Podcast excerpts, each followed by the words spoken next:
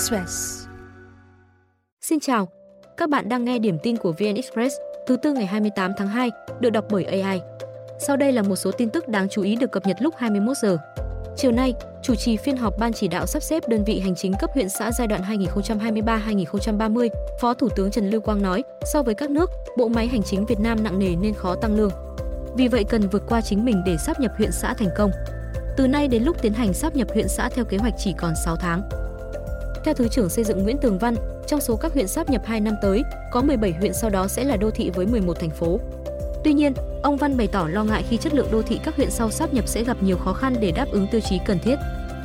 Thứ trưởng Tài chính Võ Thành Hưng đề nghị khi địa phương xây dựng phương án sắp nhập huyện xã cần có ngay giải pháp sắp xếp trụ sở, tài sản công để tránh lãng phí. Từ nay đến 2025, toàn quốc có 50 huyện sáp nhập, trong đó 11 huyện bắt buộc, 16 huyện khuyến khích và 23 đơn vị liền kề. Sau sáp nhập, toàn quốc dự kiến giảm 14 huyện. 19 huyện thuộc diện sáp nhập nhưng địa phương đề nghị không thực hiện do có yếu tố đặc thù. Chiều nay, tại công viên Trịnh Công Sơn ở phường Gia Hội, thành phố Huế, hàng trăm người mến mộ đã về tham dự buổi lễ khánh thành tượng cố nhạc sĩ bên bờ sông Hương. Sự kiện do thành phố Huế tổ chức nhân dịp kỷ niệm 85 năm ngày sinh nhạc sĩ Trịnh Công Sơn. Bức tượng khắc họa hình ảnh cố nhạc sĩ Trịnh Công Sơn đang ngồi, cầm đàn guitar. Tượng được làm bằng đồng, nặng 500 kg, cao 1,7 m, rộng 1,6 m, dài 2,3 m do cố điêu khắc gia Trương Đình Quế thực hiện. Bệ đặt bức tượng do kiến trúc sư Hồ Viết Vinh thiết kế. Theo ông Trương Đình Hạnh, Phó Chủ tịch thành phố Huế, nơi đặt tượng sẽ là điểm dừng chân để những người mến mộ tài năng cố nhạc sĩ hiểu thêm về cuộc đời, sự nghiệp của ông, nơi ông sáng tác những ca khúc đầu tay. Sau lễ khánh thành bức tượng, chương trình âm nhạc tưởng nhớ cố nhạc sĩ Trịnh Công Sơn cũng được tổ chức với sự tham gia của các ca sĩ như Đức Tuấn, Trịnh Vĩnh Trình. Nhạc sĩ Trịnh Công Sơn là người con của Thừa Thiên Huế. Ông để lại hơn 600 ca khúc, trong đó 236 bài hát được phổ biến. Hôm nay, truyền thông Indonesia nhắc đội nhà thận trọng khi huấn luyện viên Philip Chusie thay đổi cách chơi của Việt Nam ở hai trận đối đầu tại vòng loại World Cup 2026. Cụ thể, hai tờ báo Okezone và Inews lên bài viết với nội dung phán đoán ông Chusie có thể sẽ tránh những cuộc đối đầu thiên về thể lực hoặc tranh chấp mà chuyển sang chơi đa dạng hơn. Bên cạnh những pha tổ chức tấn công biên thường thấy gần đây, Việt Nam có thể chơi bóng dài để tận dụng tốc độ của các cầu thủ trên hàng công. Truyền thông Indonesia còn cho rằng cách chơi kiểm soát bóng của Chusie có thể gây khó chịu cho đối thủ. Dù vậy, cuộc đối đầu gần nhất giữa hai đội cho thấy số cơ hội của Indonesia nhiều hơn hẳn. Hôm nay, Nga thông báo lực lượng nước này tại bờ đông Dnieper vừa tấn công thiết giáp và vị trí đóng quân của Ukraine ở bờ tây để ngăn đối phương vượt sông tới làng Krinky. Cũng trong hôm nay, tỉnh trưởng Kherson do Nga bổ nhiệm cũng cho biết các đơn vị nước này trong 24 giờ qua đã mở 20 đợt tập kích nhằm vào vị trí tập kết của Ukraine trên bờ tây sông Dnieper. Theo người này, 30 binh sĩ Ukraine thiệt mạng, hai xe chiến đấu bộ binh, 5 pháo và súng cối, một pháo phòng không, 4 ô tô và 3 thuyền bị phá hủy trong một ngày. Trước đó, Nga kiểm soát các khu vực của tỉnh Kherson nằm ở bờ đông sông Dnipro. Đến tháng 11 năm ngoái, Ukraine giành lại được khu vực này. Nhưng đến tháng 2 năm nay, Nga đánh bật Ukraine ra khỏi Krinky một lần nữa. Các quan chức chính quyền ly khai Transnistria vừa thông qua nghị quyết kêu gọi Nga bảo vệ khu vực này trước áp lực từ Moldova. Trong nghị quyết được thông qua tại hội nghị đặc biệt hôm nay có đoạn Transnistria đang chịu nhiều áp lực kinh tế và xã hội. Điều này mâu thuẫn trực tiếp với nguyên tắc và cách tiếp cận của châu Âu trong việc bảo vệ nhân quyền và tự do thương mại.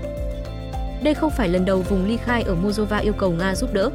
Hồi tháng 5 năm 2023, quan chức chính quyền này từng cho biết họ muốn Nga tăng lực lượng đồn trú tại khu vực nhằm đối phó với quân đội Moldova. Nghị quyết cũng kêu gọi người đứng đầu Liên Hợp Quốc, cộng đồng các quốc gia độc lập, Nghị viện châu Âu, Tổ chức An ninh và Hợp tác châu Âu và các tổ chức khác ngăn chặn bất kỳ leo thang căng thẳng nào giữa Monistria và Moldova, đồng thời góp phần khôi phục đối thoại giữa hai bên. Sau đây là những thông tin được cập nhật lúc 17 giờ. Từ tối mai, miền Bắc tiếp tục đón không khí lạnh tăng cường, riêng Bắc Trung Bộ cũng chịu ảnh hưởng. Không khí lạnh sẽ tràn đến Đông Bắc Bộ đầu tiên, sau đó là Tây Bắc Bộ. Điển hình Hà Nội ngày mai 13 đến 21 độ, thứ sáu giảm 6 độ xuống mức rét đậm, từ 12 đến 15 độ C. Những ngày sau đó nhiệt độ tăng trở lại, đến đầu tuần sau lên 19 đến 27 độ C. Trong khi đó, nhiệt độ trung bình ở vùng núi 9 đến 11 độ, trung du và vùng đồng bằng 13 đến 15 độ C, trời mưa rải rác. Bắc Trung Bộ cũng chịu ảnh hưởng của không khí lạnh tăng cường với nhiệt độ thấp nhất đêm 2 ngày tới là 14 đến 17 độ C. Từ chiều tối mai, vịnh Bắc Bộ và Bắc Biển Đông có gió đông bắc mạnh cấp 6, biển động, sóng cao 2 đến 4,5 m.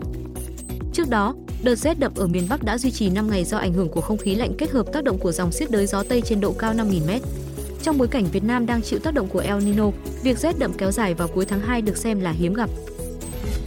Từ nay đến năm 2025, 50 huyện và hơn 1.200 xã trên cả nước sẽ được sắp nhập nhằm tinh giản bộ máy hành chính, nâng cao hiệu quả quản lý và chất lượng dịch vụ công.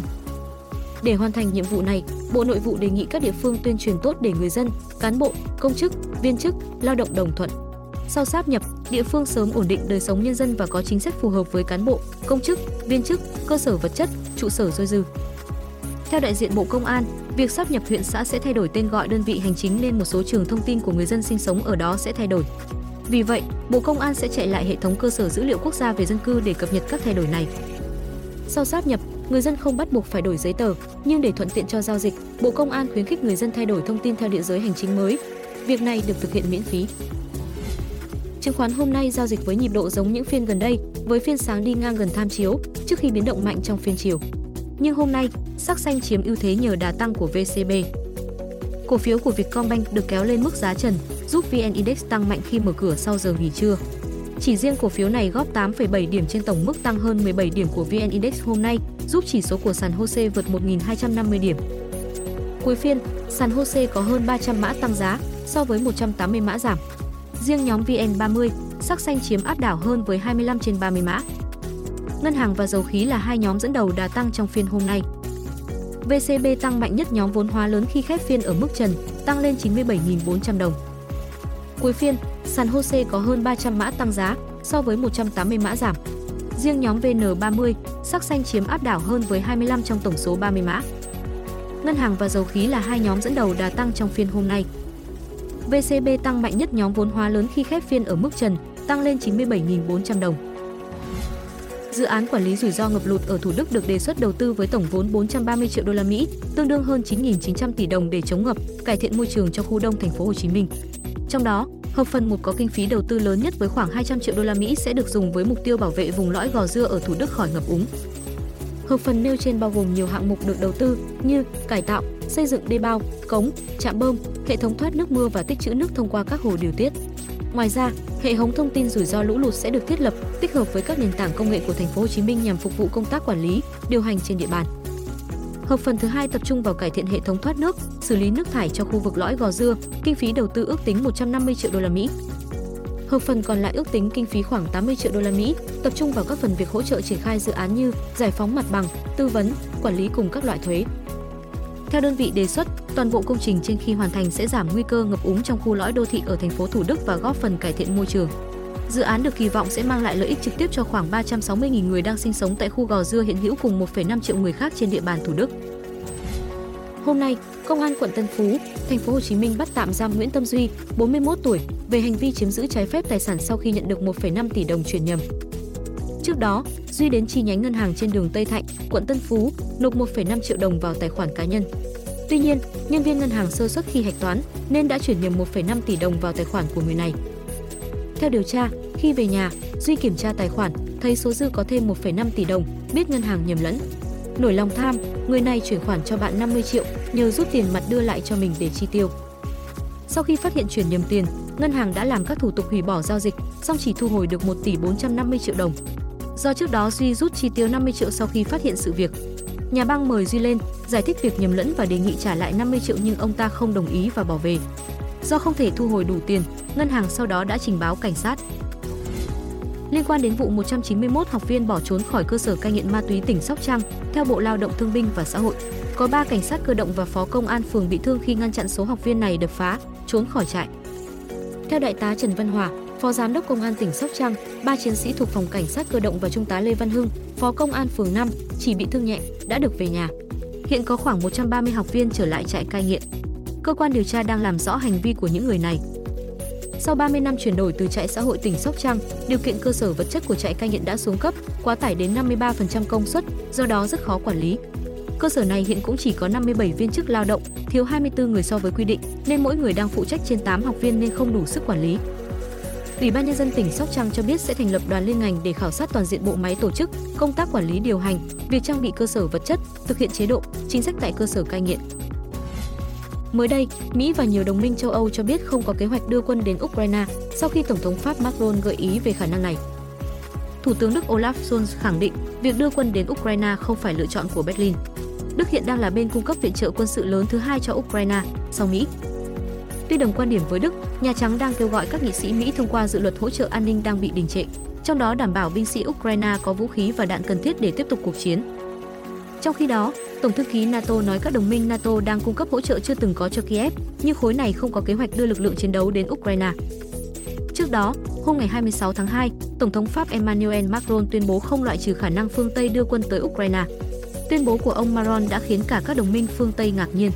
Bởi ý tưởng đưa quân đến Ukraine là điều cấm kỵ, đặc biệt khi NATO tìm cách tránh bị kéo vào cuộc chiến rộng hơn với Nga, quốc gia sở hữu vũ khí hạt nhân. Sau đó một ngày, Ngoại trưởng Pháp giải thích Tổng thống Macron có ý định đưa quân đội đến Ukraine để thực hiện các nhiệm vụ cụ thể như hỗ trợ giả phá bom mìn, sản xuất vũ khí tại chỗ và đối phó các cuộc tấn công mạng thay vì trực tiếp chiến đấu. Sáng nay theo giờ Hà Nội, truyền thông Mỹ xác nhận ông Trump và ông Biden đều giành chiến thắng trong bầu cử sơ bộ ở bang chiến trường Michigan. Điều này giúp hai ứng viên đến gần hơn với đề cử của Đảng. Đây là chiến thắng thứ 5 liên tiếp của ông Trump trong vòng sơ bộ Đảng Cộng hòa. Thắng lợi này giúp Trump tiến gần hơn một bước tới việc giành vị trí ứng viên tổng thống chính thức của Đảng Cộng hòa. Tuy nhiên, Trump không giành được sự ủng hộ lớn từ cử tri vùng ngoại ô và những người có bằng đại học ở Michigan, đồng thời phải đối mặt với một bộ phận cử tri Cộng hòa tin rằng ông đã phạm pháp. Michigan từng là bang chiến trường quan trọng góp phần giúp ông Biden đánh bại Trump trong cuộc bầu cử tổng thống năm 2020. Tuy nhiên, ngày càng nhiều cử tri ở bang này tỏ ra bất mãn với chính sách của ông. Thông tin sẽ tiếp tục được cập nhật vào 6 giờ sáng mai.